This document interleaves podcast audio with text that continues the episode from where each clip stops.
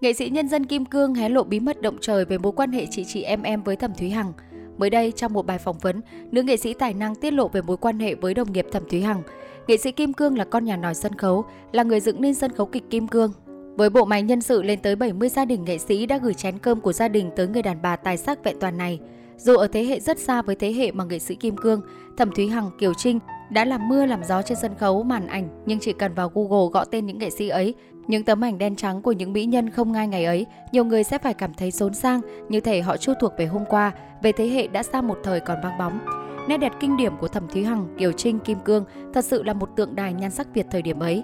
Tượng đài dù có rêu phong, nhưng đường nét thì vẫn làm sống dậy trong hồi ức của những người sinh ra và lớn lên ở thế hệ mà tất cả nguồn sống tinh thần chỉ tập trung vào sân khấu màn ảnh. Cô giáo sư Trần Văn Khuê từng nói về nghệ sĩ Kim Cương thế này. Với tôi, Kim Cương không chỉ là một kỳ nữ của sân khấu mà còn là một nữ hoàng.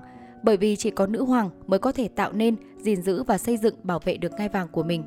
Đó là triều đại kịch nói Kim Cương và ngai vàng nghệ thuật sân khấu, bởi Kim Cương hội tụ đầy đủ yếu tố, tài, sắc, trí, uy, vũ, dũng, nhân. Bởi thiếu bất kỳ yếu tố nào sẽ không bao giờ có thể có được vương triều kịch nói Kim Cương. Một vương triều tồn tại mấy chục năm trên thực tế mà không hề có đổi ngôi hay thoái vị. Có rất nhiều người tò mò, không biết ở cái triều đại ấy, những người tài sắc vẹn toàn, người tám lạng kẻ nửa cân như Kim Cương, Thẩm Thúy Hằng thì họ giao lưu với nhau như thế nào và phân chia cao thấp về đẳng cấp, về vị trí của mình trên sân khấu và phim ảnh hay không. Kim Cương không chỉ là người đàn bà diễn xuất con nhà nòi, diễn xuất không phải dạng vừa, lại là bà chủ của nguyên một sân khấu kịch nói và một hãng phim điện ảnh Kim Cương nữa. Khi hỏi về điều tế nhị này, Kim Cương thật thà tâm sự.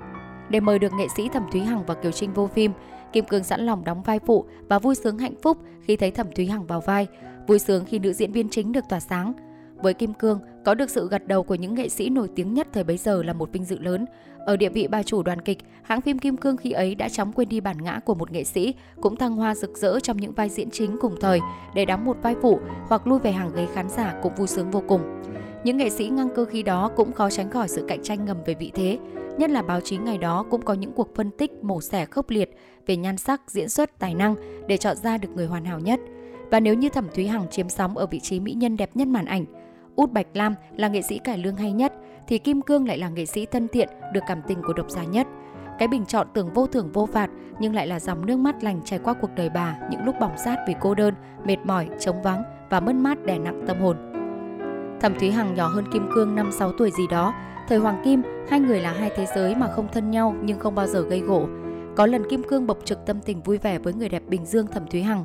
Bà cứ yên tâm là tôi với bà trong tình yêu sẽ không đụng nhau. Mấy ông đã lựa gu của bà thì sẽ né tôi và ngược lại. Kim Cương cũng kể thêm về những cuộc tâm tình với Thẩm Thúy Hằng. Tôi và Hằng ở hai hoàn cảnh và vị thế khác, không nên đem lên bàn cân so sánh như cách những nhà báo thời bấy giờ từng làm, dễ khiến nghệ sĩ nổi lên lòng tự ái với những khen chê. Thẩm Thúy Hằng là diễn viên tay ngang nhưng có nhan sắc trời phú mà Kim Cương thừa nhận rằng không thể so sánh. Kim Cương thì diễn xuất con nhà nòi và nhan sắc cũng tạm tạm mà thôi. Kim Cương cười, nụ cười đẹp của bà chuyển từ thời thanh xuân sang xế chiều, vẫn giữ được nét cuốn hút. Bà chia sẻ, thời ấy, nhan sắc của Thẩm Thí Hằng dường như không có đối thủ và những người mê nhan sắc của Thẩm Thí Hằng đều là những người đàn ông tâm tài vẹn toàn, khiến bao người phụ nữ mơ ước. Có lần trêu Thẩm Thúy Hằng, Kim Cương cười bảo, nhan sắc của Elizabeth Taylor khiến đàn ông thế giới trao đảo, nhan sắc của Thẩm Thúy Hằng khiến đàn ông Việt Nam trao đảo.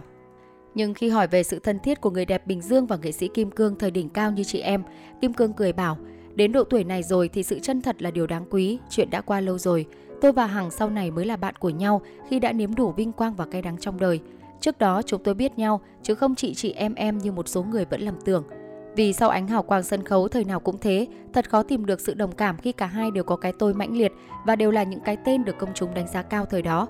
Mãi sau này, khi danh vọng tiền tài đã qua thời kỳ đỉnh cao, khi mà cả Kim Cương và Thẩm Thúy Hằng đã chinh phục những đỉnh cao nhất của chính mình, họ mới có dịp là bạn của nhau, vui buồn dễ chia sẻ.